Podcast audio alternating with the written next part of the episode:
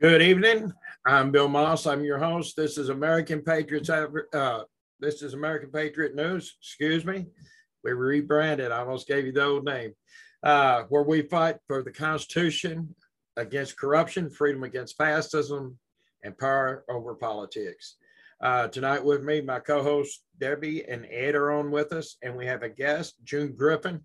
And you might remember June from a little thing that she done last year on the radio, and we'll get to that in a minute. But the main story tonight, June's going to talk to us about deadbeat dads, the deadbeat dad law. And I'm going to leave it with that. And June, could you tell us about why you tore down the Mexican flag in front of that store, ended up on national news, and ended up facing persecution over it? Well, it's not that really complicated. It's a matter of patriotism, and it's just in your heart. And I had been to a county commission meeting, and there was a Mexican grocery store down on the corner of the main street, and at the corner of Main and Market. And so my daughter-in-law had said, this is to the commission that night. She's a redhead.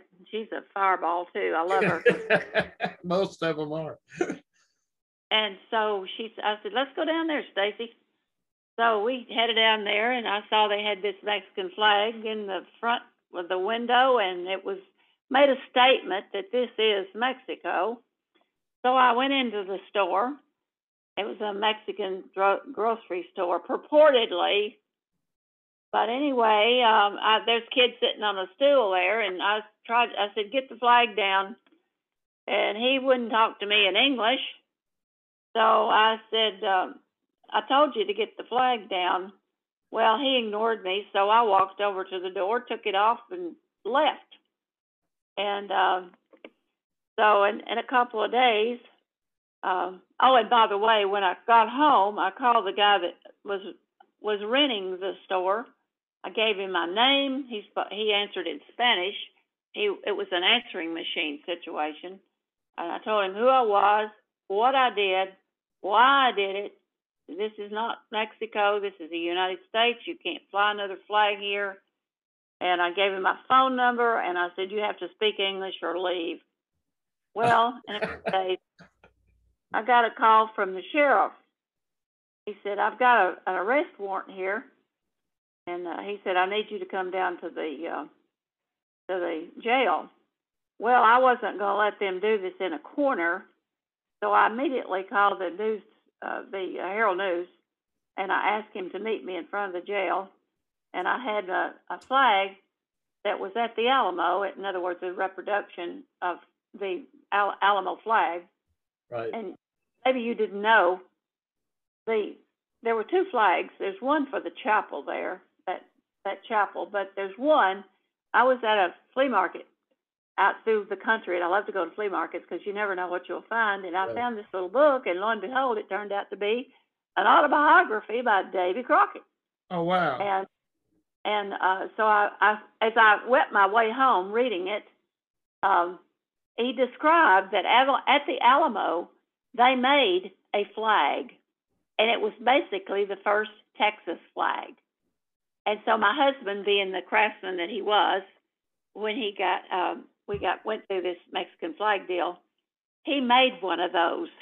He fabricated one on his.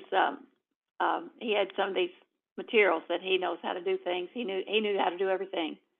But anyway, it has the star of Texas, the words Texas around that star, that single star and the stripes. But can you imagine them being in that horrible battle and fabricating a flag, an Alamo flag? So I have it here on my desk.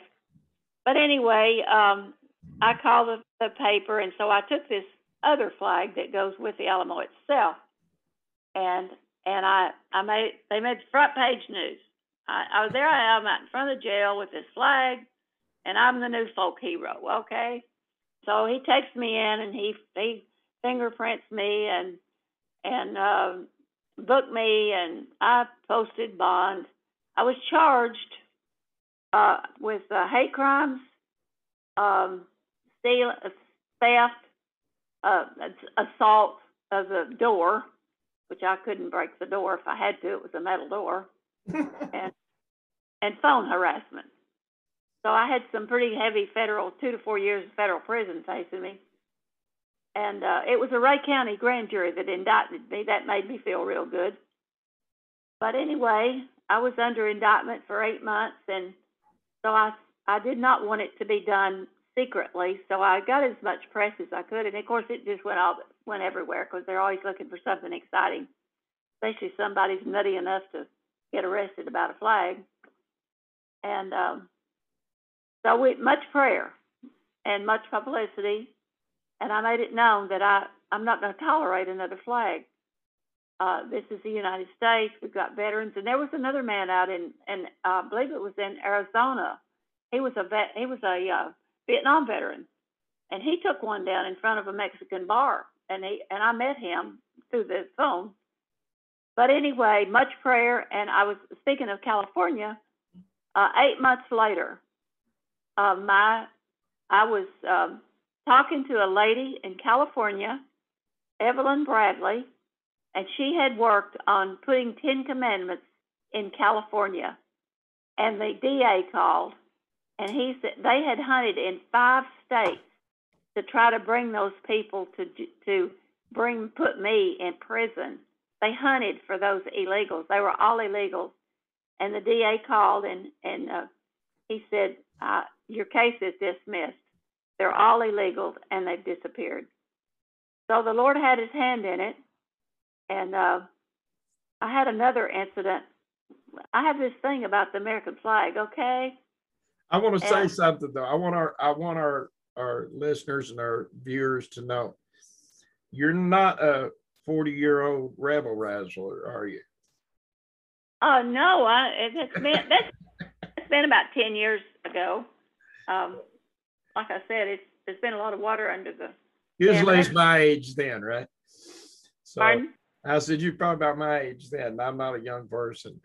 I just think, I think it's wonderful because you got grit. You got grit. You got, pride in your country. Well, I mean, if you couldn't help it. When God's spirit of patriotism, patriotism is just plain normal. Right. And people don't have that in them. Something's wrong with them, and they need to leave the country as far as I'm concerned. But at any rate, we had another incident down here with a motel. This guy was from, I guess he had a British citizenship, and he owned this motel. So he put up on the 4th of July, he had 3 flagpoles. He had put an American flag, a Tennessee flag, and a British flag. And I went in there. I was mad as a wet hen. And I said, let me get that down. I said, we fought a war starting this day against Britain, and we whipped them too. I said, get that flag down. He said, I'm calling the police. I said, go ahead. And so I called our county codes officer, and I said, Ronnie, get that flag down. And it's a tall pole. He said, you take it down. Well, there's no way I could take that thing down. It's a tall pole, one of those metal deals. And so I started praying. Because when you run out of resources, we're not out of resources. But you got to learn. And every time I'd go by there, I'd see that flag flying. And one night, and this is the truth, one night a storm came, and it tore up one flag. Praise God. From then on, and that's been another about 10 years ago, there's 2 and an American flag up. So God is with us. Like a mighty terrible one, and when we run out of our resources, we're not out of resources. That's why we have the edge. And I tell people, we've got a covenant with God from 1620. This country is 400 years old. It's not 200 years old. It's 400 years old. When those pilgrims stepped foot out there and executed that Mayflower Compact before they ever got off that boat, 175 of them. Drafted it on a wooden chest, didn't they? Beg your pardon? Drafted it on a wooden chest. They did. Yeah. For the glory of God and the advancement of the Christian faith. They were on the march to take this territory. They were not immigrants. They were settlers. There was no place to immigrate to. A rocky soil full of wilderness and savages who tried to kill them, and they finally ended up, you know how that ended up. We whipped them too. But the fact is that God was with us, and for 5 years, I waited for 2020 because I knew 2020, according to the Bible and history, every 400 years, there's a major change in a system. And I knew that 2020, you go back to Abraham, 400 years, change, 400 years between the Old and New Testament. It breaks down 400 years all the way through history up to Luther and the Reformation and come on down to 1770, every 400 years. And I knew that 2020 was going to be a year of reformation for this country. And so we have that covenant. It's on my wall. Every person ought to have a copy of that Mayflower Compact. And upon that foundation, Article 16 of the United States Constitution says all debts and engagements entered into prior to this Constitution are as valid as under the Confederation. And they didn't have to write in about the name of God in the Constitution. It was in Article 16, which plainly says that included the Mayflower Compact. So all those, Mayflower Compact, the Article of Confederation, the Constitution, the Declaration, the Declaration, the Constitution, the Bill of Rights, all that goes back to 1620. So I tell people, if you love, and we have a covenant with God, it says, if my people, which are called by my name, will humble themselves and pray and seek thy face and turn from their wicked ways, that's a contract between you and God. He said, I will forgive their sins and heal their land. And I tell people, if you love your sin more than you love this country, you don't deserve it. It's the only thing you have to give up for God to do something is to give up your sin. How about that for a contract? That's right. But many love their sin, their worldliness, their Hollywood, their ball games, their alcohol, their goofy ways, rather than the foundation. But there's enough people who have done that. And so that patriotism that's in there, you know, patriotism is a handmaiden of holiness, because a country is holy. There's a song in the old hymnals are great. So people need to dig out their old hymnals, throw this garbage music away. And it says, he shall reign. This is 1907. He shall reign from shore to shore. There's only one country that's bounded by oceans. That's the United States. Well, all the rest. You know, Jim, one of the things that people don't realize too, you talk about the Mayflower and everything, and we kind of brushed on it today on our pre-show call. Make sure you had your invitation. This country, the reason the people came over on the Mayflower, they were fleeing two things. They were fleeing communism, and they were fleeing religious persecution. And that's exactly what we're facing today. That's right. And to lead up to your deadbeat dad, and they called it a segue, whatever, wherever that came from, some think tank somewhere. But anyway, we can use it. I kept my husband here for 3 years. He was bedfast. He was a wonderful veteran, a man of God. He would actually save the dental industry from unionism. They're the only industry that has no ties to regulation. And he wrote 2 articles for the Dental Lab magazine, and they are a free industry. But anyway, we started this dental lab, and I was we were talking about the deadbeat dads, and I was here taking care of him pretty hard for 3 years. I almost broke my health, but God was with us. So I'm sitting here, and I've got a lot of old books. I like old books. I like things that are old. So anyway, I have this Magna Carta book, and it kept being impressed on my mind. Get that Magna Carta book down and look at it. Well, it's an old leather bound, and so I opened it up, and lo and behold, in 1867, in the back of this Magna Carta book, is something called the Civil Rights Law. Oh, Civil Rights Law. Well, that was passed as a result of the bloody war that we fought, and it says that every person, as an individual, has a right to own property, represent themselves in court, prosper as an individual, and it's very comprehensive. No, they had strict penalties if you got in the way of anybody governing their own property and their own goods and their own family. They there was prison sentence. Right. I said, wait a minute, something's wrong here. That was given to each person. Come forward to 1964. What did they do with this so-called Civil Rights Act?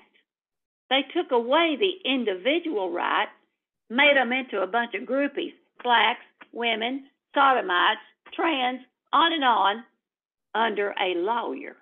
So each one of those groups then were put under a lawyer. Instead of you being able to represent yourself in court, suddenly you had a mediator. And there's one thing about that Mayflower Compact. It gives individual priesthood of the believer. The Bible, the book of Hebrews. God offered the children of Israel back in the 18th chapter of Exodus. He said, I will make you a kingdom of priests. They stood back when they saw Sinai, and they said, send Moses up. Give us a priest like the other countries. They lost their right to the priesthood. But when those pilgrims stepped foot on that territory up there, God sealed to them the right to that priesthood of the believer. How about them apples? And we have rights, as Benjamin Franklin said, the republic, if you could keep it.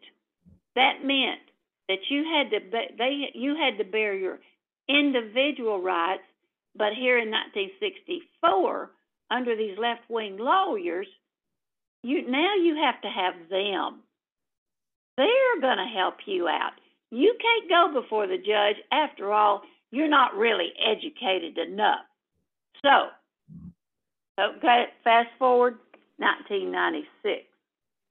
Now, mind you, that law was concocted by a bunch of left-wing lawyers, primarily ADA behind it. But all of them jumped in, the Freedom from Religion, the ACLU, the Southern Poor Liberty Center, and all those other no counts. So they saw an opportunity to tax the county budget. So they went after your prayer and Bible reading, and they would sue the county. So they'd send in one of these characters, and they'd sue, and then he's going to float around the country, and then the county budget gets attacked. We had a situation up there, the ACLU in Knoxville, where they wanted to bring in pornography into the libraries. Well, I, as a taxpayer, filed a federal intervention suit, and I said, because of the Department of Education, I have standing, and I want them not to get paid. 42 U.S.C. 1988 gave them the right to get paid out of public money. So you know what? The judge says you're in. So they didn't get paid. Well, we see these clips on the news and stuff. The drag queen exhibitions is all I can call them at the libraries, and we see where they have drag queen and all of that for the kids, where they dress up like that.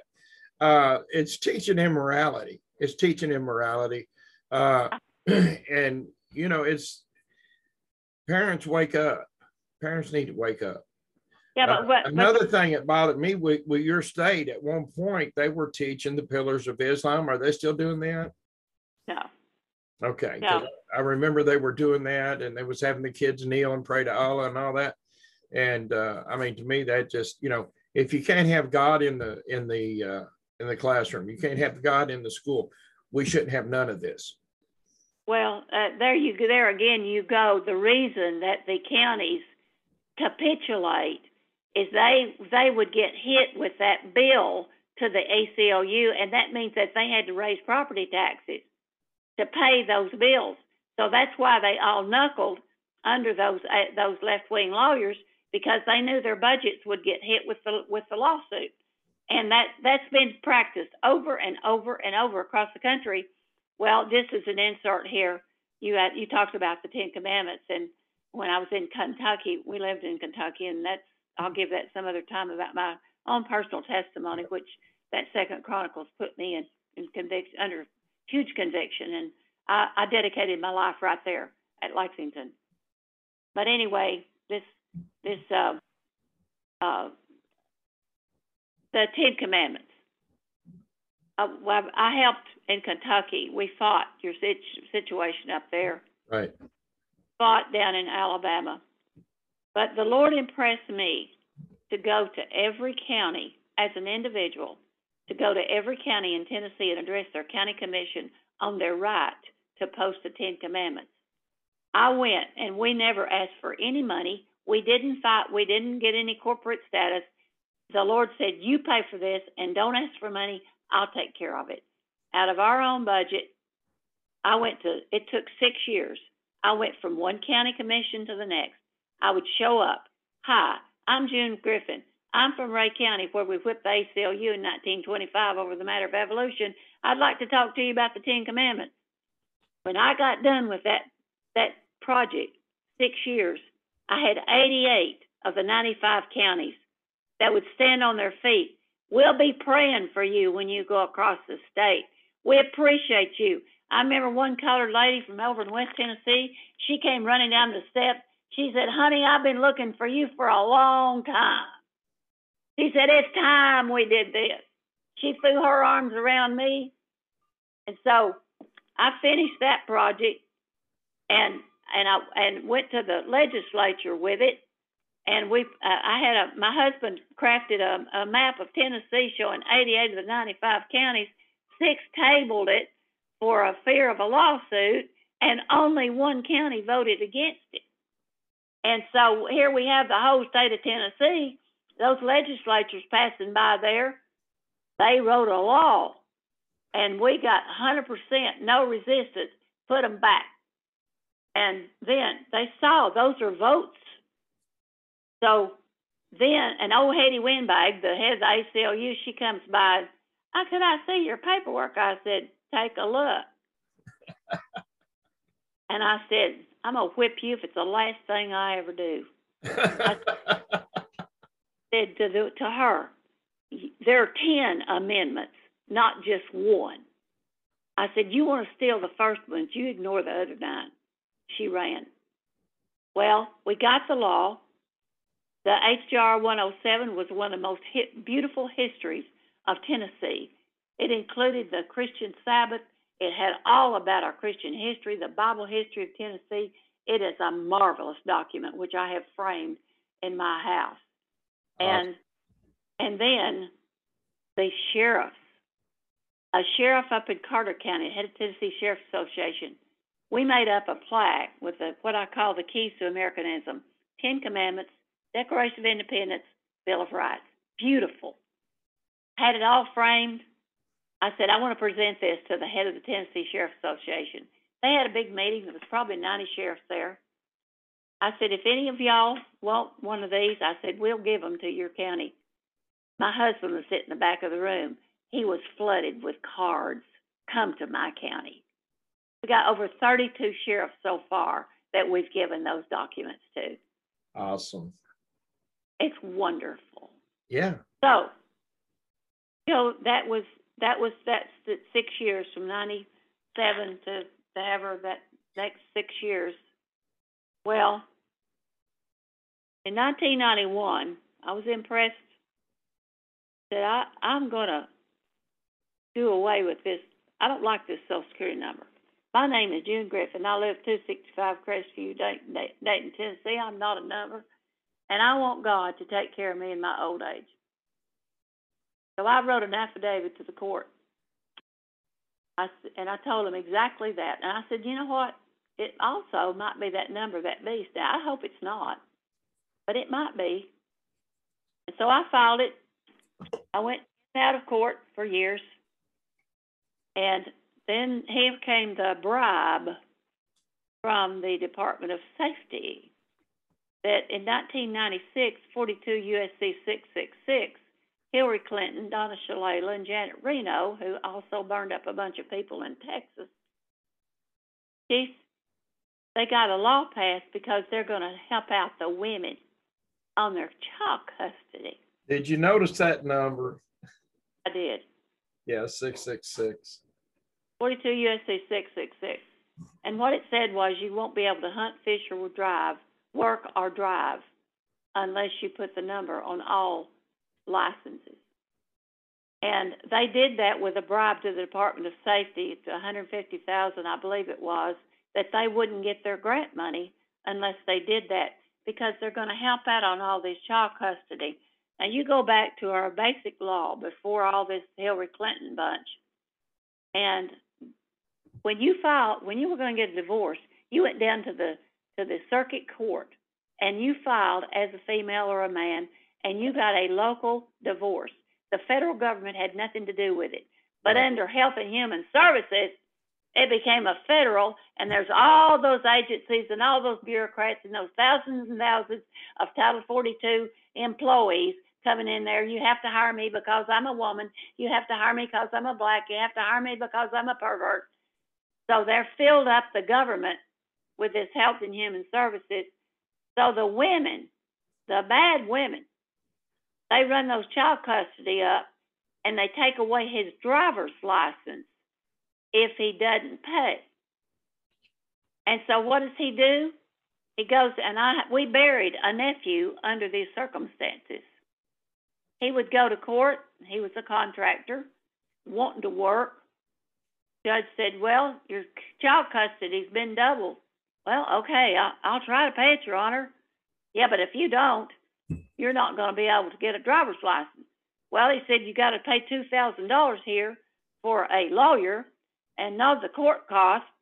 And, well, Your Honor, I can't possibly do that. Well, the judge says, okay, I'm going to let you have your license. Here comes an outfit called Maximus. Look it up. It's in countries all over the world. And it is powerful. They walk in there and they take his driver's license out of his hand. He can't work. He can't drive. He can't do anything to pay these exorbitant, going back to jail, in and out of jail, court costs going up, lawyers going up, So he didn't do this. It killed him. I didn't mean to interrupt, but don't they also pull your business license now? Hunt, fish, work, or drive. All four. Right. Hunt, fish, work, or drive. And meanwhile, I fell under this because I'm not given any number. So I start suing in court. I got no place. So here, what do these men do? I'll guarantee you 99% of suicide murders in these domestic violence are because that guy couldn't go to work and drive. And it's a bloody court. I'll tell any judge if that Maximus is the problem. And they're the most powerful mafia. And Hillary Clinton's got money in that foundation. This is a massive international, mind you. The ACLU is in this Title 42 is not only in the United States, it's all over the world. My aunt just got out of rehab, so I'm working on her insurance with United Health Insurance to make them pay what they're supposed to pay instead of shoving it off onto Medicare so the insurance company gets free. And lo and behold, I got a paper here, and it's got this Title 42 right here. The company does not treat members differently because of sex, age, race, color, disability, or national origin, and it has every country and every language in the world on this piece of paper. So it's not only the United States is stuck with this Title 42. Now you're talking about an international attack by some evil women. So I'm making it perfectly clear before the world that I fought women's lib when I was up there in Kentucky. We knew what was coming. There was about 100 women, and we fought women's lib.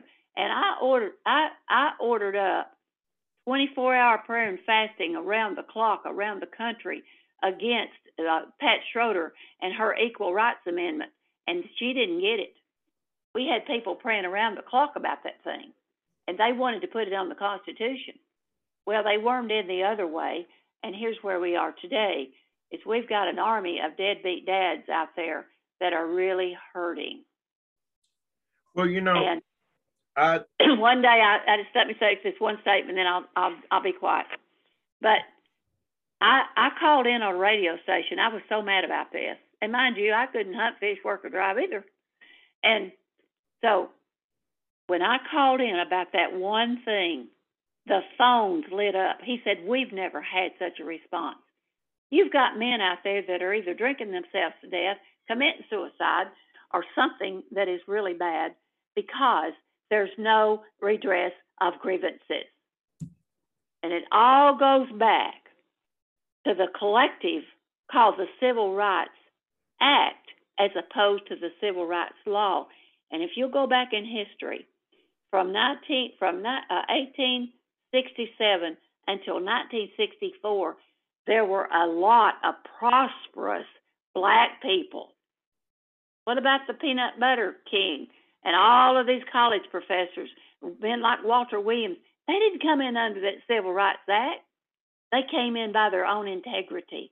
They came in by their own ambition and volition. See what I'm saying?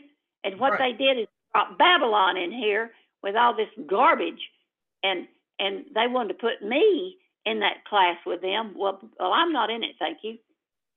Well, you know, I want to clarify something with you because I'm sure you feel like I do, and if you don't, tell me. I don't believe that men should not take care of their children. I think they should pay reasonable child support. Oh, absolutely. What I hear you saying is that women often try to get too unreasonable. They do things, some of them even lie, okay? And I tell you, I went through a lying ex-wife. I paid double child support, but I paid it directly out of my disability income, where I got disabled as an EMT. And then when I went to prove that I was paying child support, because Maine was going to extradite me to Maine from Kentucky, saying I wasn't paying child support, Social Security would not give me the record, even though it was my money it was coming out of, because I made her representative payee. And if it hadn't been for knowing Angus King and being able to write him while he was governor there, they would have locked me up. Well, they do. And have me to know now what we're talking about is we've always had a man that would pay his child support, not alimony, child support. But now with this system, you not only have to pay the child support, you have to pay the alimony and all the lawyers and all the child care and all the HHS and HUD and dot. And so the bill just gets enormous. No, I am for a man taking care of his child. That's not it. It's supposed to be local between them, the two persons, and not this massive, now international bunch of leeches that want to run things. And that's what I'm against. So it's coincidence that it is. I asked one of these bureaucrats one day, I said, how come you come up with that 666? Oh, it's just coincidence. I said, okay, you can say what you want to. I think they did it deliberately myself. But that's where we are. Now, we've got an army of... Go ahead. We've got an army of men that have done, and I'm not, believe me, it's not male or female with me. I'm after those lawyers. And what they did, the legal system, what my mother graduated from law school in 1944, okay? And it was a prestigious law school in Chattanooga. And they only had 4 graduates because all the men were at war. So... she graduated. She started a real estate company. She wasn't there to be a man. She wanted to use her knowledge to build her a business. But in 1976, let's say 75, she said, you know, I never took the bar. She said, I want to finish what I started back there. She was a fine lady. Sometime I'll call in and tell you all about my mother. She was top notch. But anyway, she said, I just like to kind of take the bar and take the test as a kind of finish of my life. She brought all these law books up there to my house. I said, Mother, there's no need studying all that. I said, memorize Supreme Court decisions the last 10 years and you'll pass the bar. She laughed at me. She called me from Knoxville. She said, guess what the test was on? I said, Supreme Court decisions the last 10 years. It broke her heart. She died with cancer 2 years later. It's a joke. It's a garbage precedent case joke. And the worst, the most criminal element of the legal system deals with safety. There was a colored lady that in Chattanooga, she had a little baby, and she was holding that baby in her lap in the front seat, like you're supposed to be able to do. They had a wreck. The baby was killed. She was charged with murder. And I call that... They let these men and women lock their babies in the car and forget about it. They let them off. Right. And I call that lawyer, that government lawyer, I read her the Riot Act. I said, you know nothing of law, motive. I said, how cruel can you get? Here's this woman lost her child and you're charging her with murder. And we had another one down here like that too. It gets me fired up again. But anyway, the Department of Safety is the most cruel, unusual, idiotic. How long do I have to describe this? Long as you want. It's your show. Because you're tapping right into that insurance company that runs the state. At one time, I was going through the halls of the legislature, and the senator said, Miss Griffin, what do you think about government involvement in insurance? I said, tell me what the tallest building in Nashville is. He said, Life and Casualty. I said, there's your answer. So that's what I have to say about this deadbeat dad. I would like to see the men go back to that 2 Chronicles 7:14, pour out their liquor, get on their knees, and quit trying to murder everybody, and God will make a way out of this. You know, the problem is we have too many broken homes. And as each generation grows up, more and more grow up either without a father or mother figure in it. And it takes a family to raise a child. Not only that, the mom and dad teaches the child how to compromise in life. They teach the child how to stand up in life in different situations. They give them a moral and a religious background if they're a good family. Excuse me. And it's, you know, we need the people to get back rooted in the Bible. That's what the country was founded on. It's what you know, the Constitution was founded on. It's the Bible. To throw the rotten television, quit taking them down that sodomite bastion down there in Disney World, and stop this entertainment mess. There's nothing more wonderful than a child to sit down and listen to his granddaddy tell about how he built the country. Yeah, and I remember about that granddaddy doing that.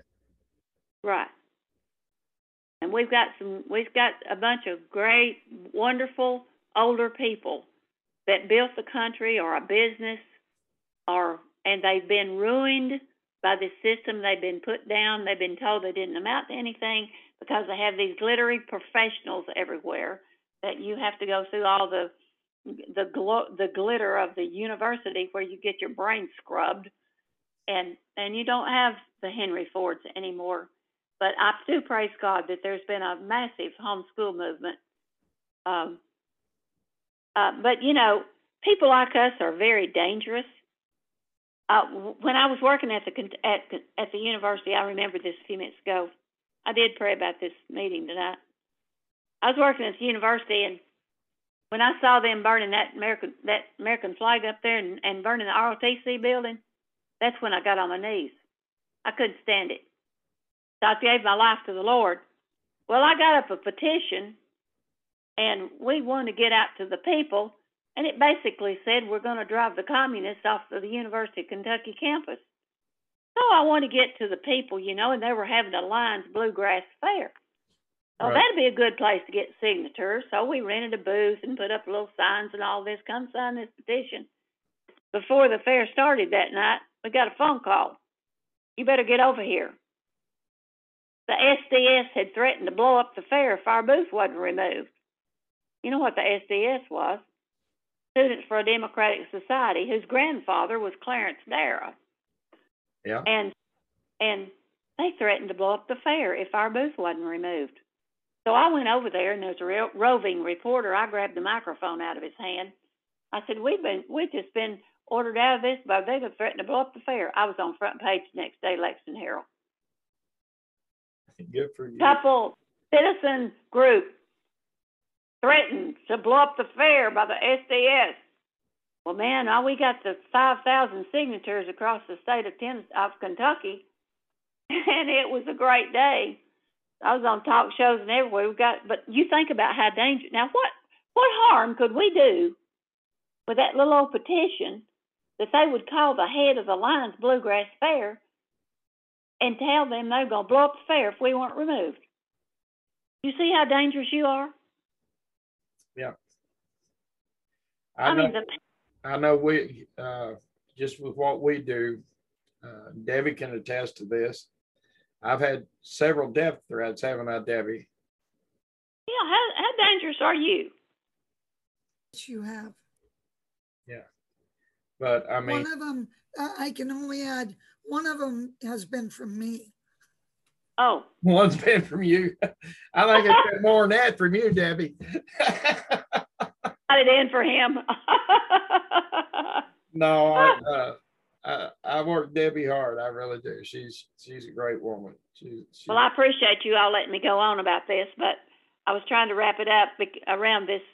The whole thing is a legal system that's out of control. Yes, I agree. How about you guys? Coming from a California point of view, yeah, definitely it's out of control. They lock us up for everything out here. You're in California too? I'm in Northern California in the Bay Area. He's a bail bond, you know what I do? And they won't let him carry but one gun. Yeah, and I can't carry it. He go out, arrest a murderer, he can only have one gun on him. And I'm not allowed to carry a baton anymore. Oh, how ridiculous.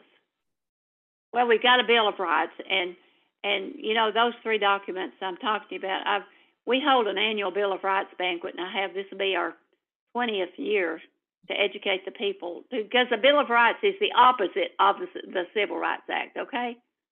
They just shoved that down, just eclipse that whole Bill of Rights with that Civil Rights Act, because they make so much money with their legal system on it. But if I were in California, I'd take that one county at a time, and I'd take that 10 Commandment resolution to all those counties.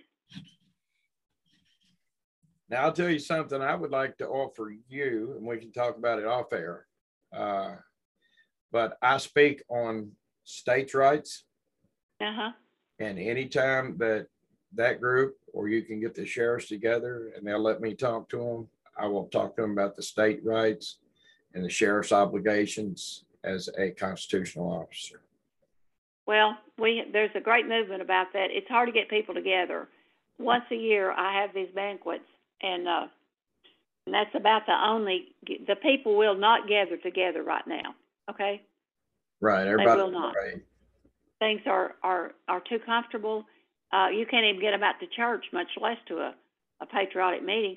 I've had meetings down here at the courthouse, and on the 4th of July, and advertised in the paper, let's have a 4th of July rally. They're not coming.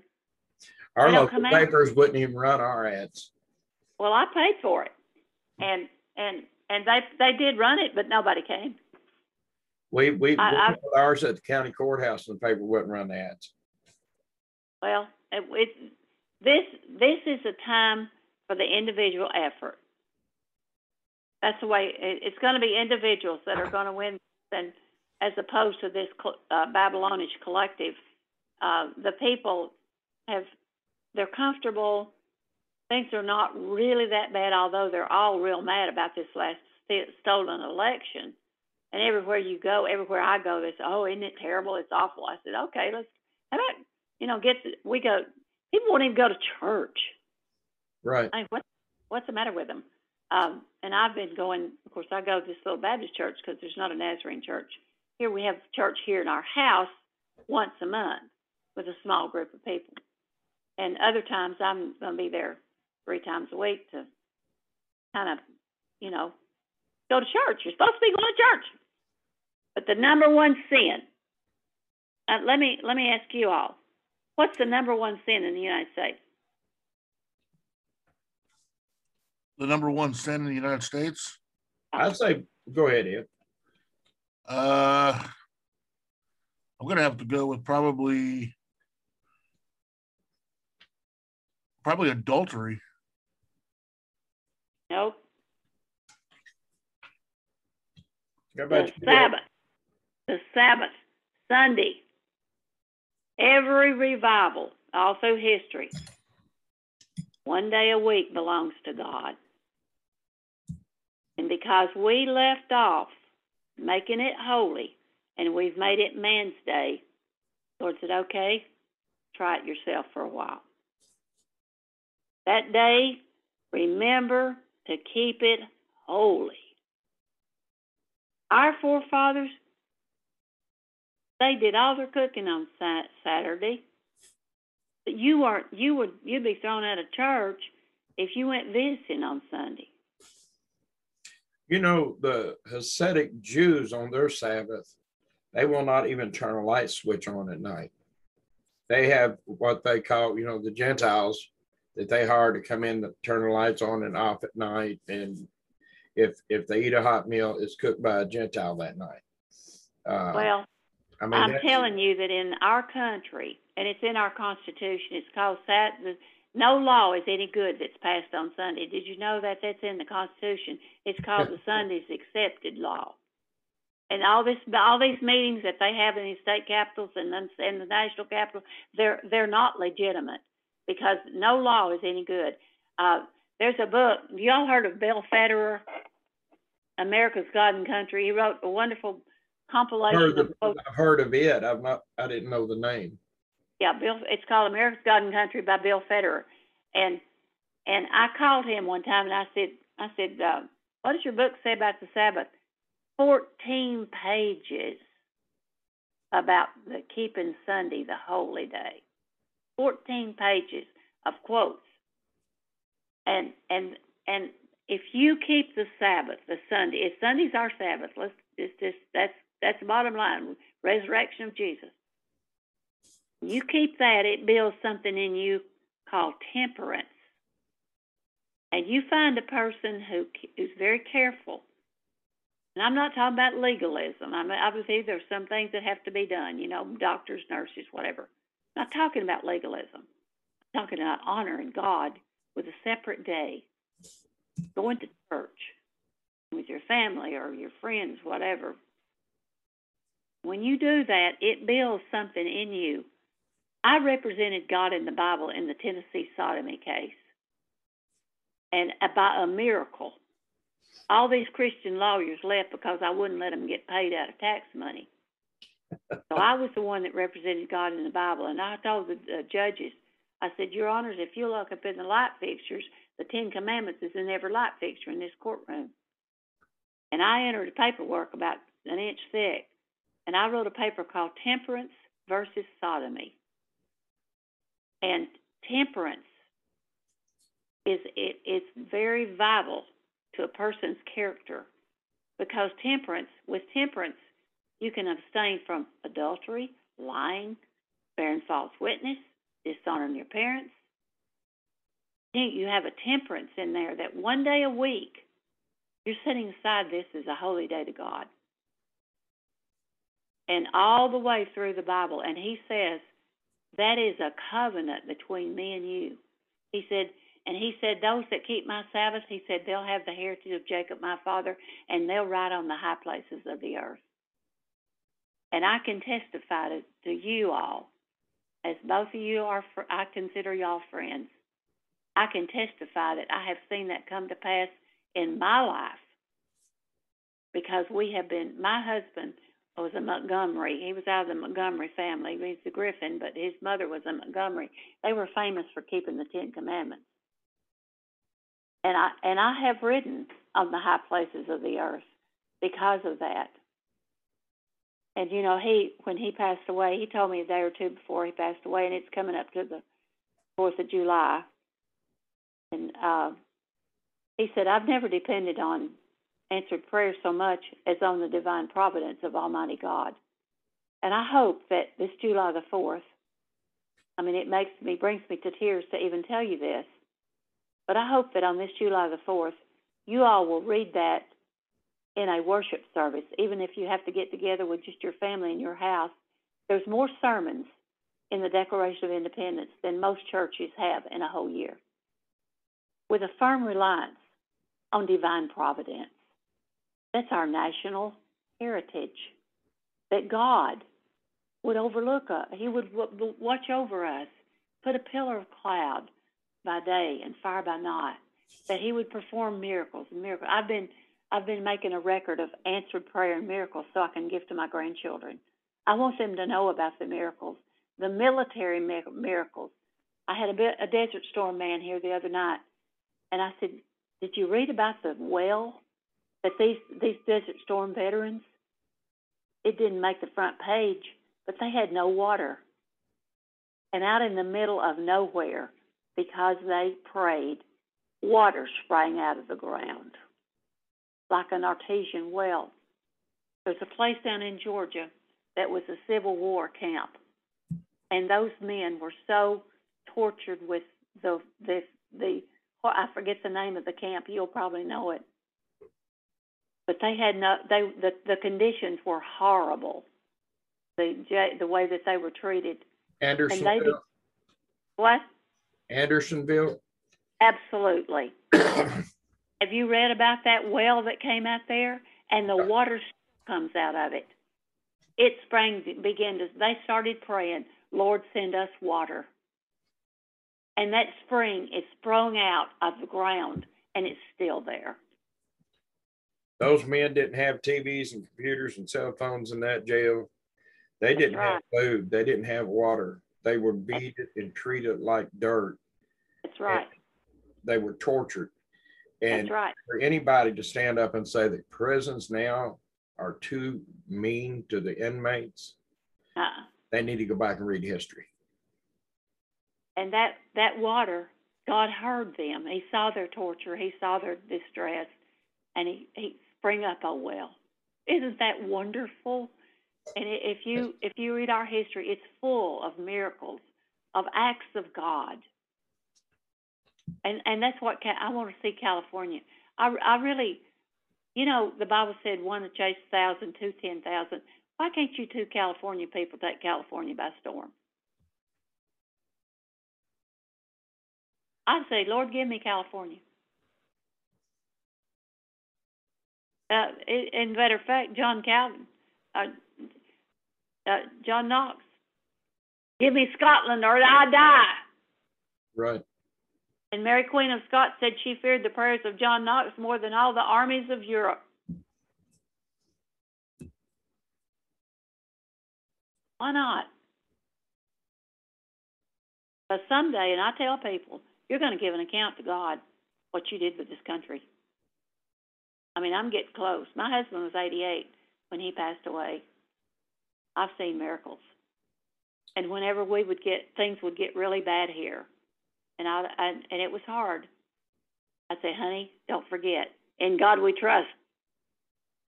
And every time I would remind him, the Lord would come in there and scratch his back, remove the pain. Well, you know, it was last year, Debbie started with me, I think before you, didn't she, Ed? Debbie started with me right off the bat just about. I had a situation that everything was going wrong in the country, and I'm sitting here, I'm 60 years old, you know, at the time, and God tells me, you got to do something. And I'm like, God, I'm too old. What am I going to do? Right.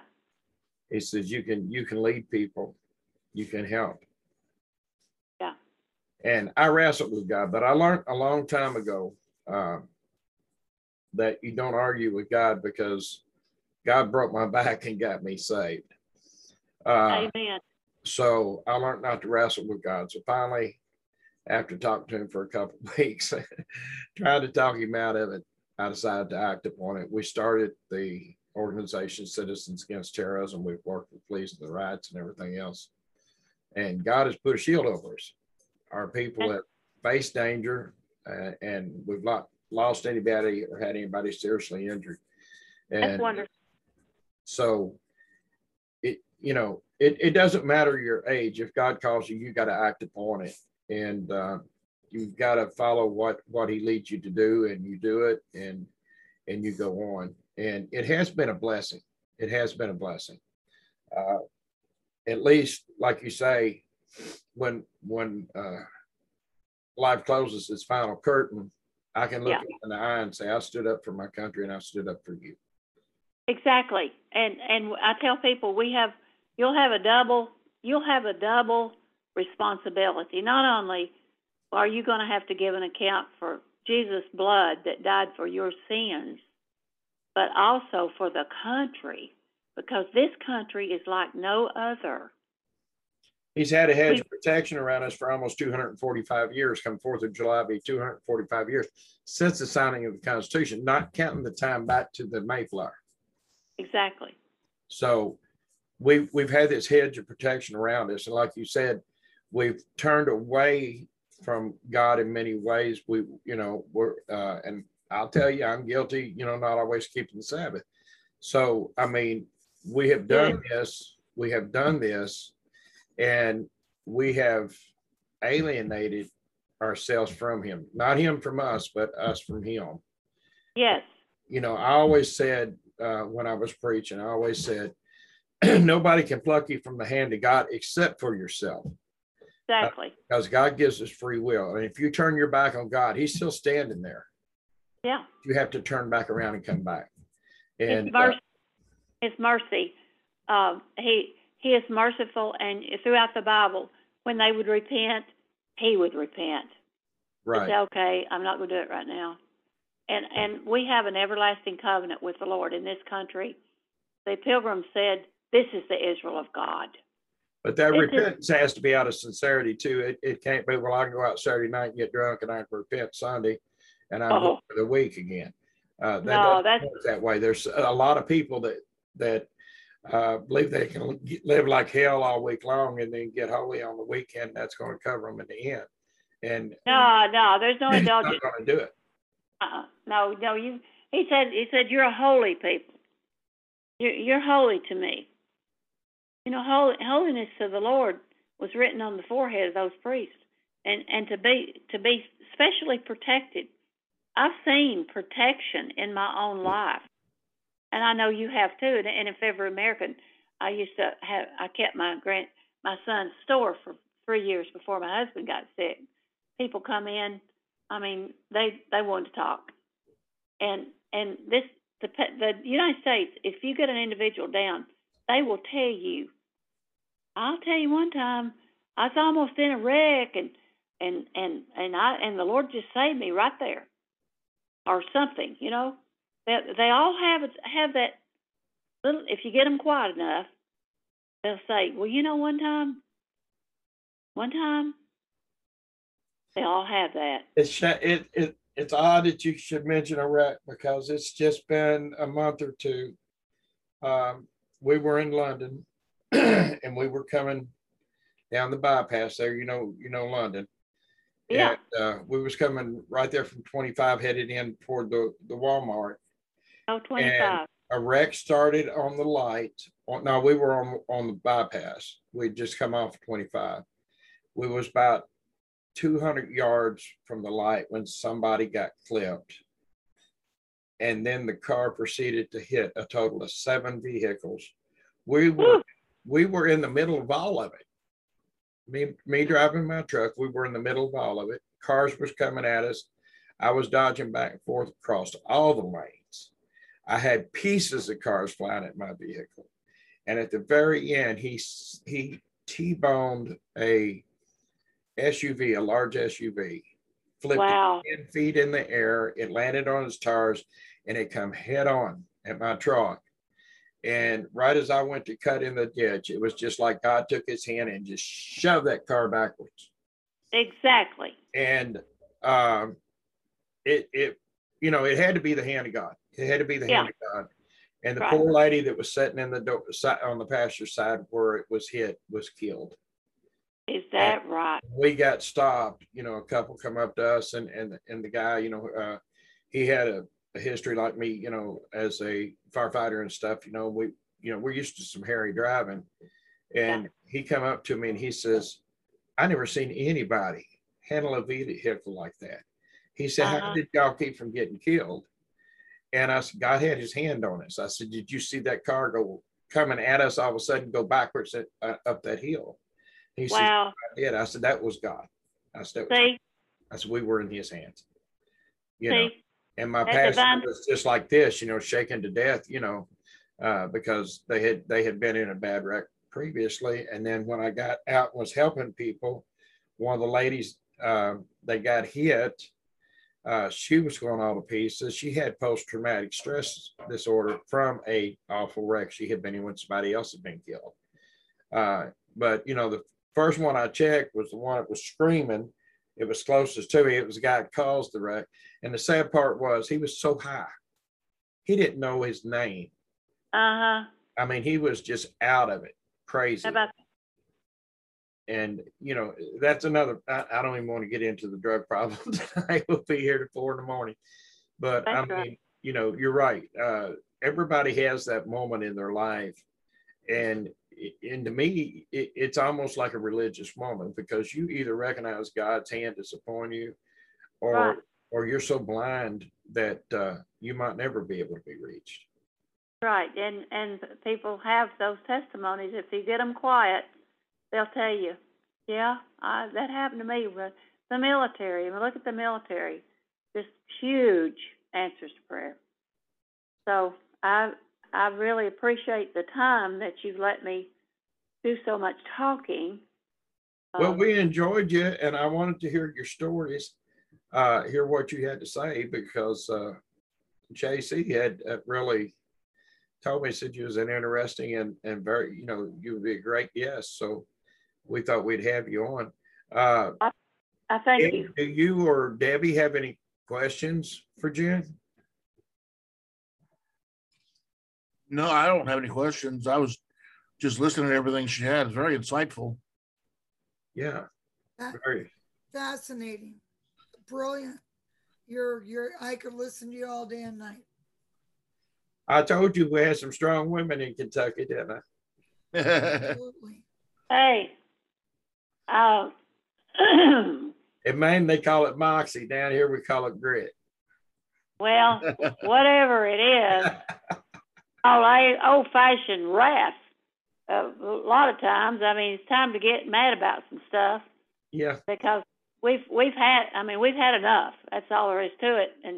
And I'm not talking about going wild and shooting anybody, but you don't have to do much, really.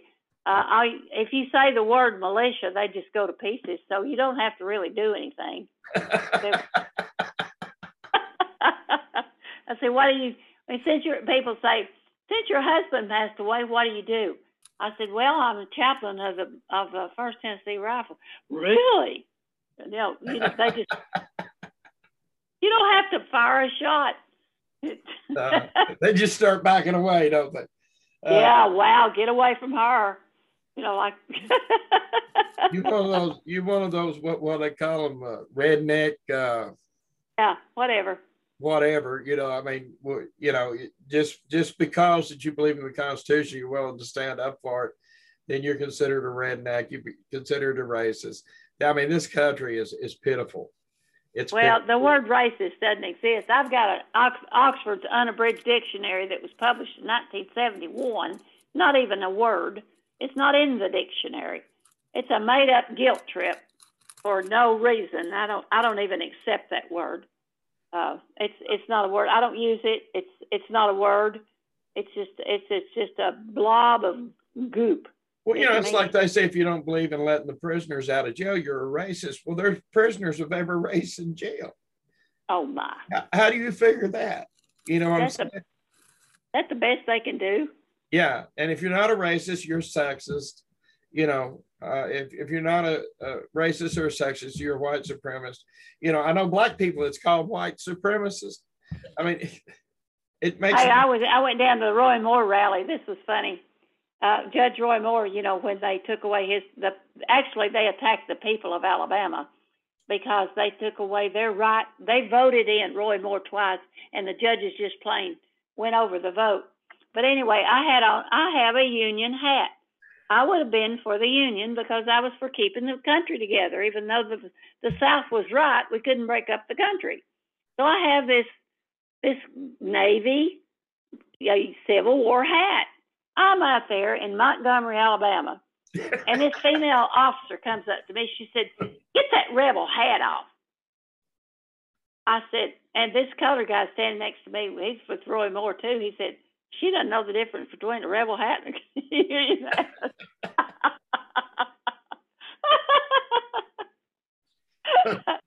Well, you know, slavery was a bad thing, but the thing that really gets me about the whole deal now is they attribute slavery to the Republicans because most Republicans live South now, but they don't realize that the Republican Party was formed to fight slavery, and the first Republican president elected was Abraham Lincoln, who signed the Emancipation Proclamation and freed the slaves.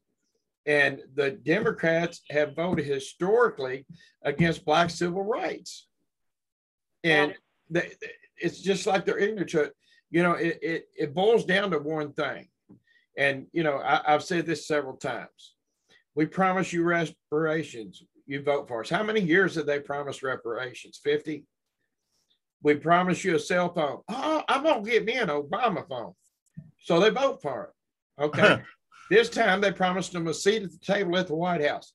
I would like to know where the seat for BLM and Antifa is at the White House, because they're still standing outside the gate screaming their head off. They're not getting in.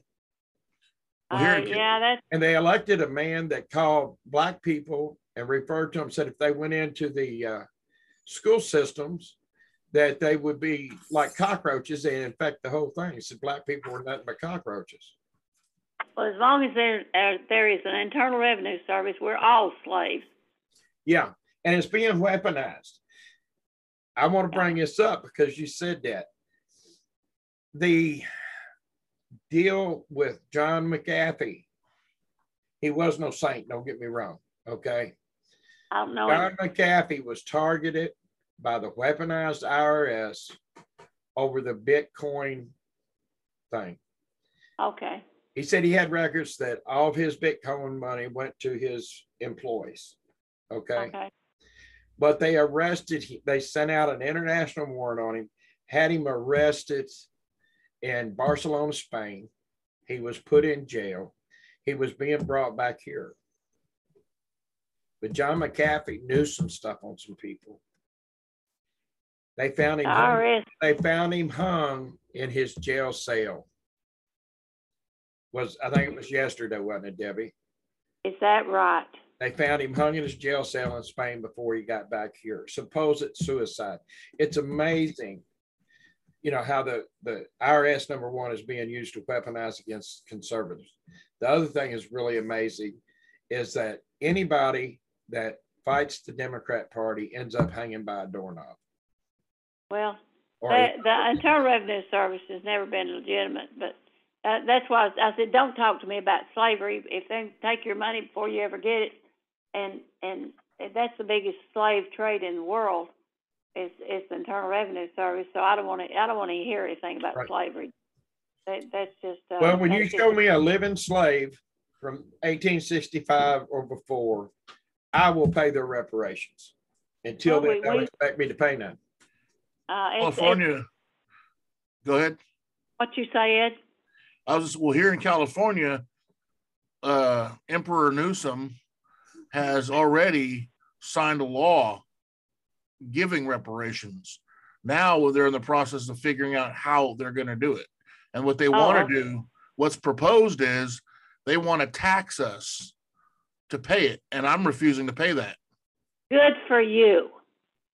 And if you decide to leave the state, they're going to try to tax you for 10 years. Yeah, they want to, California wants to start taxing you to move. If you're moving away, they want to tax you. It's called how are they going to collect that?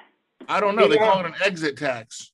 Elon Musk told him good luck with that. I don't think they won't get anywhere with that, because how are they going to collect it?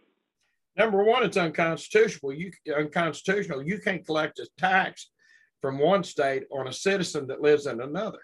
Well, what are they going to do? Have a border police or something? Well, I've had California, when I went through my divorce in 2013, I had because there was unpaid taxes federally or state from the state on my wife's side, and they could not locate her because she went off the grid. I was to pay those taxes, even though we were divorced, and the California seized my federal tax money. Oh boy. See, that's where that crookery comes in. That's what I was fixing to say, that they've worked through the Internal Revenue Service. So we've both been victimized by exes, huh? Well, there was that woman, I forget that woman's name. The one you was married to? No, I'd like to. That one I was married to, watch her face, you know. That black lady that used to be an IRS agent, she went to prison for 3 years for Julia Brown. Yeah, and my husband picked her up at the airport in Kentucky, and she spoke at a Birch meeting. Oh wow! Yeah, that's something Debbie knows about, John Birch Society. We never were in the society, but we went to some of their meetings, and she needed a ride, so he picked her up at the airport. She's got the good society is what woke Debbie up to what's going on now. Years ago, wasn't it, Debbie? 1969, 13 years old.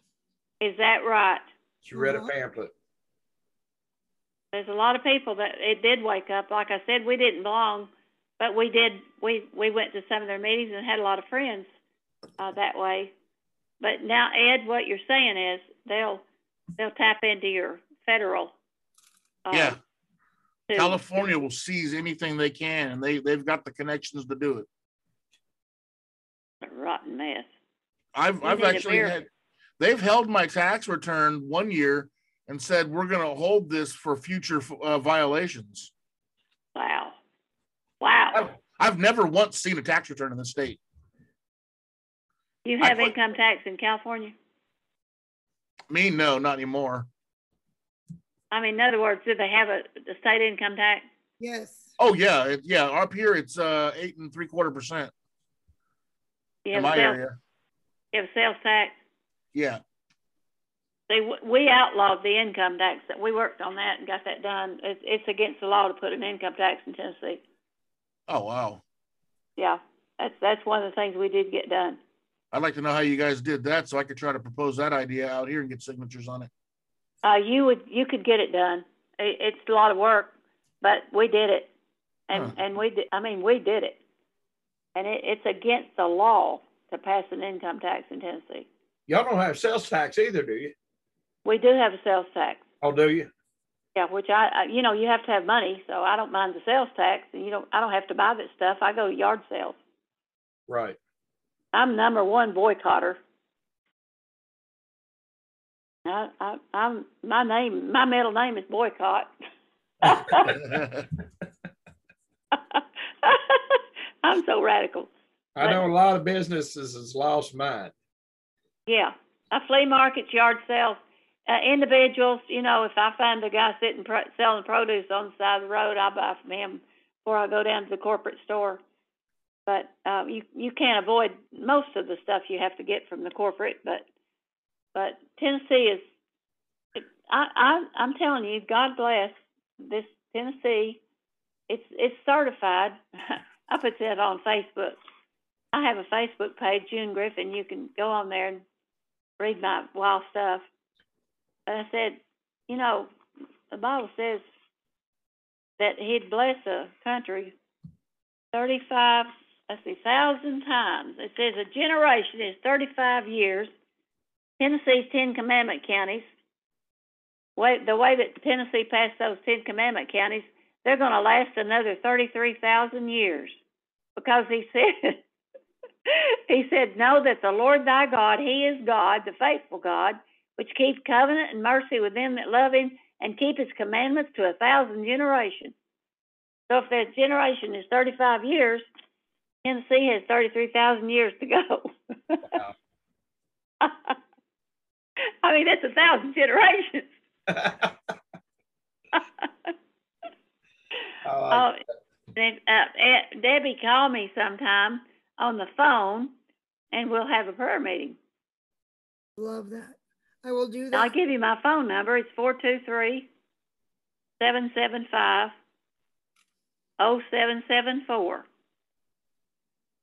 I love that. I will do that. And I'm taking a picture of your number on my phone as well.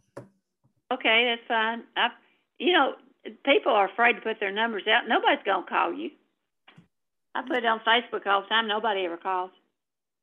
I think they think you're probably trying to trap them or something. I just like to talk to people. Well, they call my number. I'll either talk to them or I'll block them. I don't care. If they call here with one of those calls, I just ask them, are you saved? Oh, you should have been when they called me for the car warranty. Oh. I have fun with them, you know, because they say press one to talk to a representative. And I've told this before. I'm going to tell it, though. It's funny, isn't it, Debbie? This guy gets on the phone, and he says, what kind of vehicle do you got? I said, I got a 96 Mustang. He said, well, how many miles is on it? I said, 10,000. He said, you don't drive very much, do you? I said, no, I said, try to take it easy on it. So I won't keep it around a while. He said, well, how many cubic inch engine does, or liter engine does it have? And I said, mister, I don't know nothing about liters, cubic inches, and none of that.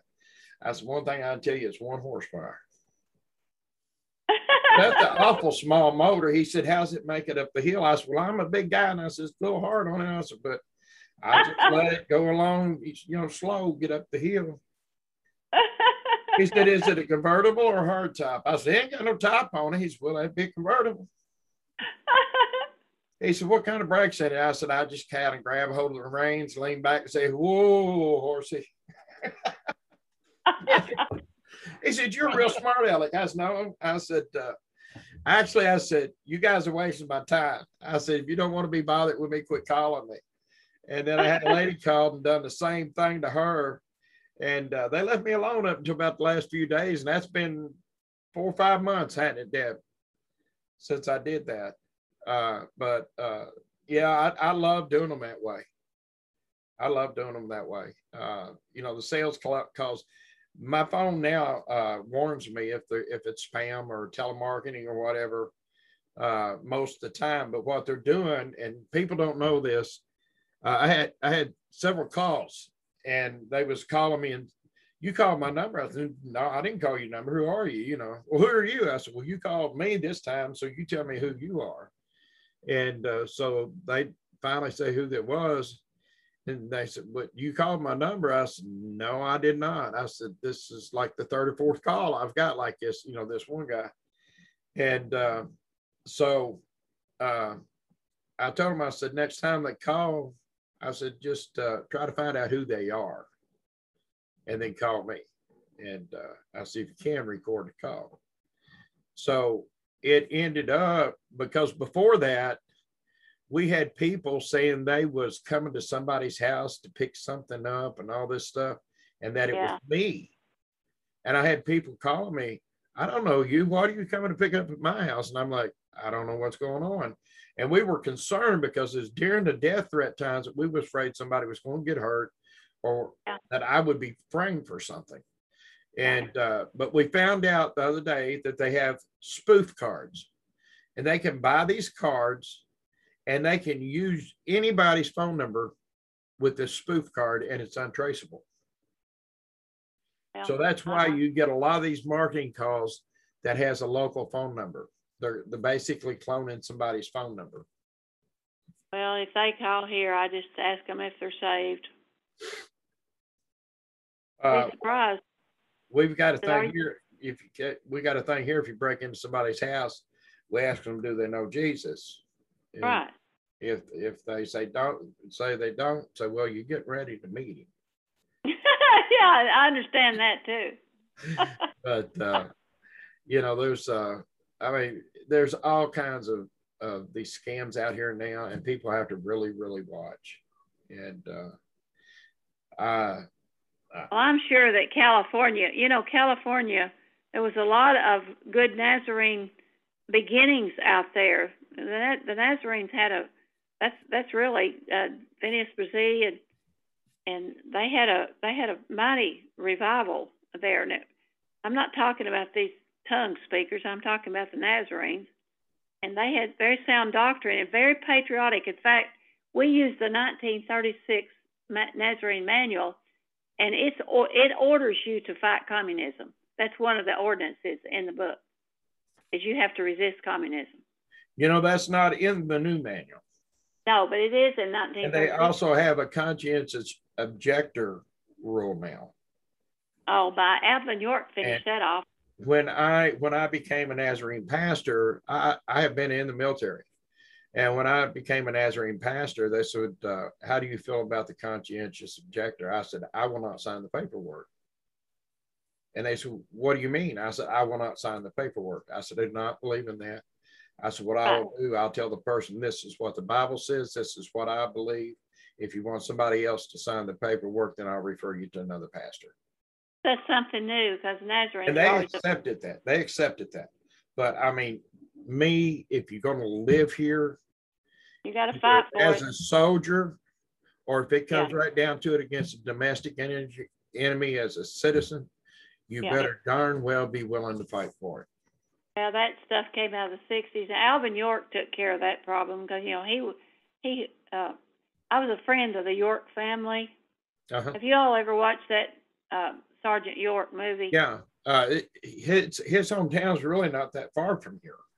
No, well, it's a couple hours. But I know the family, and I went to his son's wedding, and one of York's best friends sat across the table from me, and he told me, he said, Alvin York was out there. He said, Lord, you're going to have to save these Germans, because I'm fixing to kill them. Didn't Audie Murphy star as Alvin York? No. Gary Cooper. Okay. And the thing was that York, that's the only authentic movie. He stayed on the set, and he saw to it that everything was authentic. And he wouldn't even let them smoke on the set. But he went out on the mountain. He was an objector, and he went out on the mountain and spent a day and a half praying and fasting, and the Lord showed him that he was to fight for his country. And when he came down from the mountain, he told his mother, he said, I'll be back. And I don't endorse movies, but that is one that I know that he was there to see that it was done right. Well, you know, the family store and the mill still stands down there? Oh, yeah. And as a matter of fact, did you know he preached? No, I didn't know that. He was a preacher. He preached at God's Bible School in Cincinnati, where my mother and daddy went to Bible school. And he came to the Nazarene Church in Chattanooga and preached.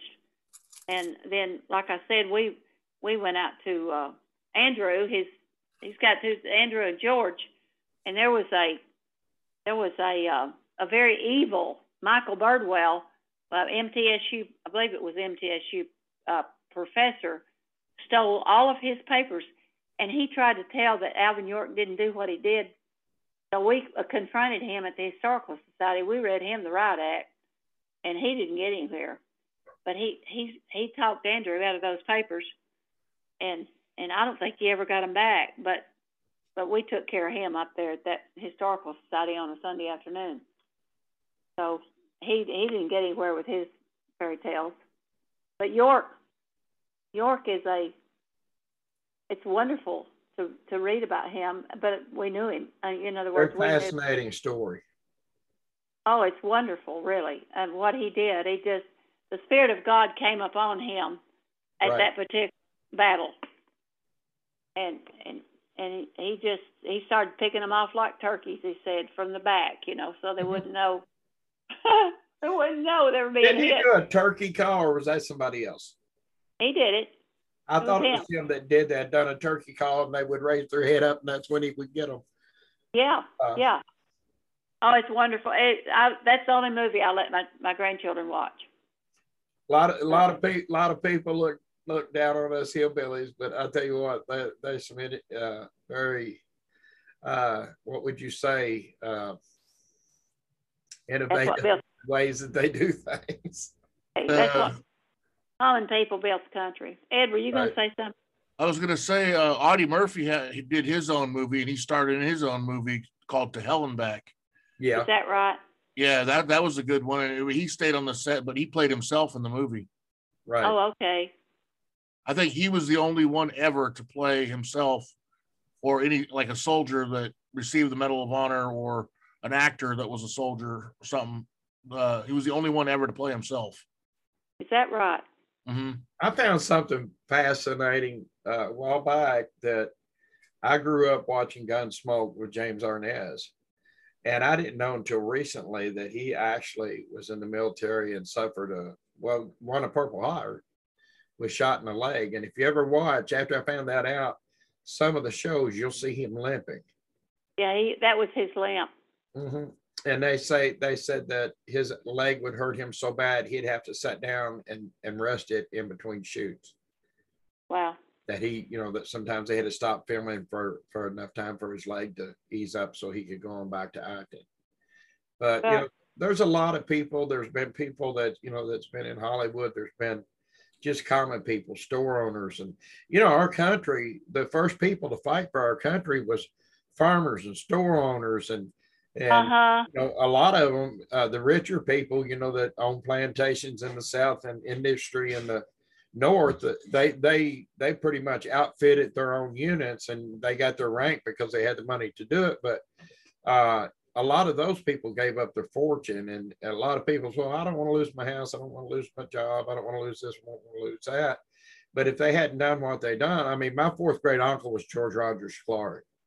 And really? Yeah, and William Thomas Clark was my fourth great grandfather. Okay, you've got some ancestry back there. Right. I knew you had. By the time the war was over, the Revolutionary War was over, George Rogers Clark didn't have the money to pay his people, and some of his slaves joined him in the fight. So when he come back, what is Clark County, Indiana, was his property, along with Locust Grove over in Louisville, and he had to divide well, he didn't have to, but he did, because he didn't want to owe his men and everything. He freed all of his slaves. He gave all of his land in Clark County, Indiana, into equal parcels for all of them. That's the real issue with the Civil War, is that you had a right to manumit your own slaves, but for the government to force you, that was what made people mad. Right. And Elizabeth Henry, who was Patrick Henry's sister, she manumitted her own slaves. It's an insult for the government to come in and make you give up your slaves. They wanted the right to do it themselves, and they would. They many did. It's that old propaganda, but we know where it's all coming from. But if I just pray the Lord. Go ahead. No, go ahead. If you really look at the Civil War, it wasn't so much about slavery. No. The North wanted cheap labor. The South had cheap labor because they had slavery. Yeah. But in the South, if a black person, a slave, got sick, They had a doctor take care of that slave. They didn't have the best life, and some were abused. I'll give them that, okay? But at least they had a roof over their head that kept them dry. They had food in their bellies, and they were doctored if they were sick. Now, I'm not saying slavery was good. Don't get me wrong, okay, because I oppose it. I mean, would you rather be over there with the cannibals? Right. As a farmer, if I've got a plow horse, okay, and I have used horses to plow, mules to plow. I grew up 5 years old, I was behind a mule, okay? As a farmer, that mule is your living. So you take care of that mule. Yeah. Well, that's the way they looked at their slaves. You know, well, you know, I got to take care of it. Most of them, there were some cruel masters and there was some cruel, you know, rape and things that went on. But then when they went north, what they got was they had nowhere that anybody let them live. And then they only got paid a third of what everybody else got paid. So what was crueler? They couldn't eat. They couldn't afford doctors. And they slept in the streets. All right. What are you going to say, Ed? Oh, what I was going to say was, you know, the slaves in the South were actually treated far better than the Irish in Pennsylvania. Yes. Oh, listen. Also, what the history books don't ever tell you is, and what I don't see anybody ever questioning this, is there was 65,000 black troops that fought for the South, organized, and the slavery. He did the Emancipation Proclamation in 1863, 3 years into the war, only because he was running out of white boys doing the killing, and he wanted to get some cheap soldiers fast. What do you do? Hey, I'll make you free if you join my army. And then he gave him picks and shovels. Okay. Well, and you know too, in what was 1814 battle in New Orleans, when they got down there, it was a volunteer attachment of black people who showed up and dug 2 miles worth of trenches and put up 2 miles worth of bulwarks that gave them the trenches and the bulwarks to fight behind at the Battle of New Orleans. You know, people don't realize that there's history there. That history. I may be from California, but my grandma came out here from Thayer, Missouri, barefoot and pregnant, at the end of World War II with my grandpa. Wow. After he got out the war. My family goes way back in Missouri, Oklahoma, all those areas out there, Arkansas, but mostly in Missouri. I mean, on my family tree, I've got General Thomas Jonathan Jackson and President Andrew Jackson. Oh, really? Yeah, that's proven. I have the paperwork for it. Are you in the Sons of the Revolution? No. Should be organizations. Yeah, a lot of those organizations out here have been shut down. Really? Yeah, you start one up. That'd be hard to do out here. I'm in the DAR. Oh wow, okay. My ancestor, but here's what Robert E. Lee said in 1865. I fought against the people of the North because I believed they were seeking to wrest from the South dearest rights. It was about the Bill of Rights. He said, I never cherished bitter feelings and have never seen the day when I did not pray for them. That's Robert E. Lee. But it was the Bill of Rights. And to this day, Robert E. Lee surrendered the army. Right. Davis never surrendered the government. Right. So the way I look at it is the Union Yankees are still occupying the South. Yeah. Well, we had to keep the Union together because they wanted to break us up into a lot of little countries. Our governor, Brownlow, in 1865, he wrote about it. And he said, our sympathies are with the South. But he said, you can't break up this Union because he said foreignism, Romanism, and bogus democracy wanted to divide us and make us like Europe into a lot of little countries. And that's why Tennessee, you know, they split. We had 36 counties that went with the Union because their sympathies were with the Union, and we've got to do that same thing today. My husband said the South should have taken over instead of getting out. That was his position. Well, you know, when the war was over, President Lincoln had already given Grant the orders of what he wanted as terms of surrender. And when Robert E. Lee went to surrender, he put on his, he always kept an immaculate clean uniform for when he had to go. He took and he cleaned up, he dressed, he put it on. He got on his horse. I think his name was Trigger. Traveler.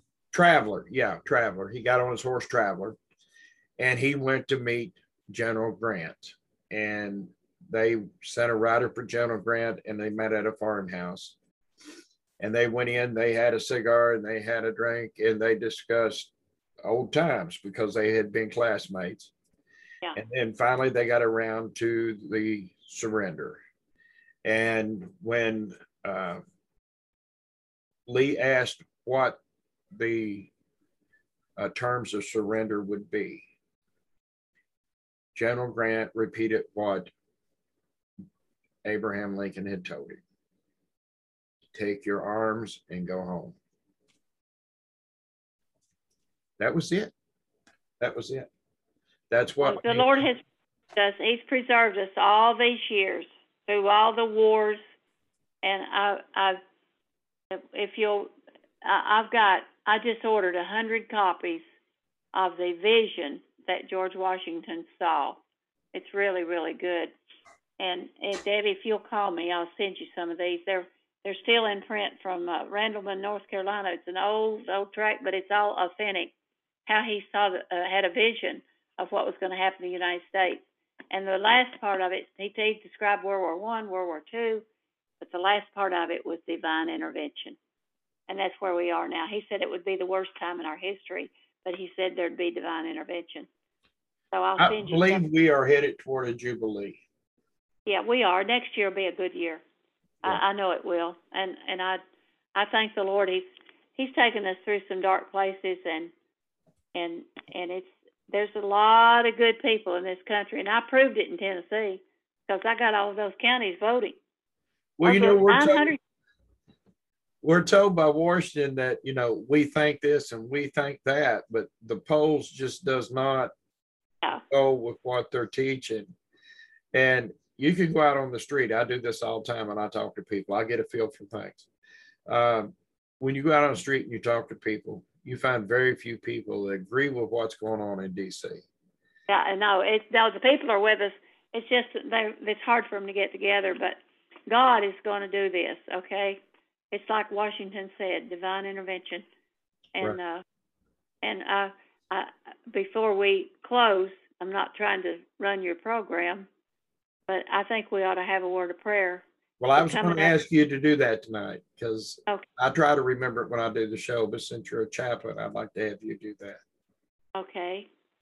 It's an honor to meet all three of you, and I'll just ask the Lord to put a blessing. We're coming up to our big anniversary. Dear Father, I thank you for this night that we've had to discuss. This kind of reminds me maybe when they gathered in Philadelphia and the different things that were going on all months of June and July. And we've got a little tokens here, and these two from California. And I had two from California in my house last week. And I just really like for you to visit California again. Yes. And gather all those good people on their knees and remember the beginnings of holiness there. And the Bibles, and I pray that you'd use Ed and Debbie, that you would be to them very special in their soul, that you would, if there's sin, that they would take it to the cross. You forgive them and use them mightily. And I pray that you'd bless Bill for his efforts to put us all together tonight. And so we look to you to do a mighty work in our country. and we love your, what you've done for us this far, and we've seen many miracles, and we've seen your hand in the earth. So I pray, Lord, your mercy would endure even to now, and you send a revival and shut down all this wicked entertainment and silence our enemies. And as Roland Mitchell said, we want to see about 3/4 of Washington cleaned out, that they would you just get rid of them like you did in the days of Hezekiah. Yeah. 185,000 dead corpses. We pray that you clean up our country and show yourself to be our God. And we do thank you for this night. Pray that you'd remember our covenant. Have mercy on the United States.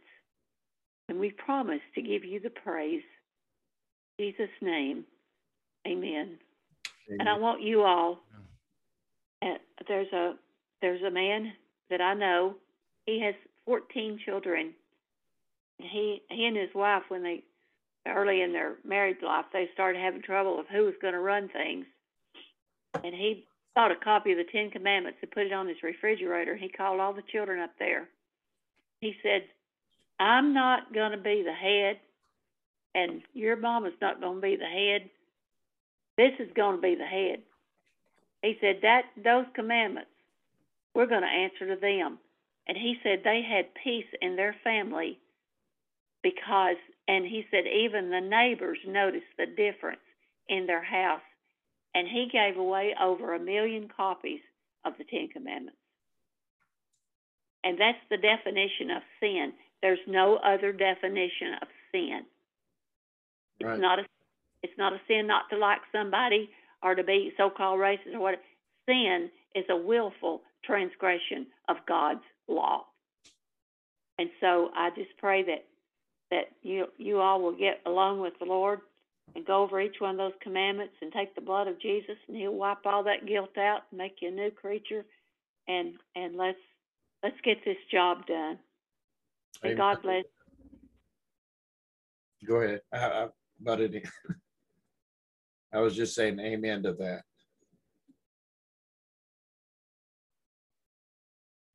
You still there, June? Yes. I didn't mean to cut you off. Go ahead. That's all right. I was through. I just said that's the answer. Right. It's a sinful people, but he will clean you of sin and make you a fit vessel to save your country. And he'll make ways for you that you cannot imagine. He said, I have not seen or ear heard or enter into the heart of man the things the Lord has prepared for them that love him, and perfect love of God. I tell you all, I love God. It's not a burden. I love him with all my heart. And I'm not a widow. I took the Lord to be my husband. He's taken care of me. And I'm not afraid. And he'll be the same to you. So Lord bless you all, and thank you for the time. Well, God bless you, and you're welcome back anytime. You've got the number to call in. Yeah. And can you believe I actually did that? You did good. You did great. Anytime you think you might want to be on a show, just give me an email or give me a call. And we'll get you set up. I'll let you know what time we're going to tape or whatever. We've been taping at 9, but we were discussing today we're going to have to start taping at different times because as life gets back to normal, everybody's got work, And I know. We do have to make a living. Yeah. We do have to take care of our families and ourselves. And I appreciate it. I probably talk too much, but I enjoyed it, didn't y'all? Oh, yeah. And call anytime and we'll get the job done. All righty. Well, thanks for coming tonight, June. We love you, and you have a good night. And good night, Debbie. Good night, Ed. And good night, everybody. And may God bless you. May God bless your family. May God bless your home and keep you safe. Thank you. Most of all, may God bless America. Good night. Good night.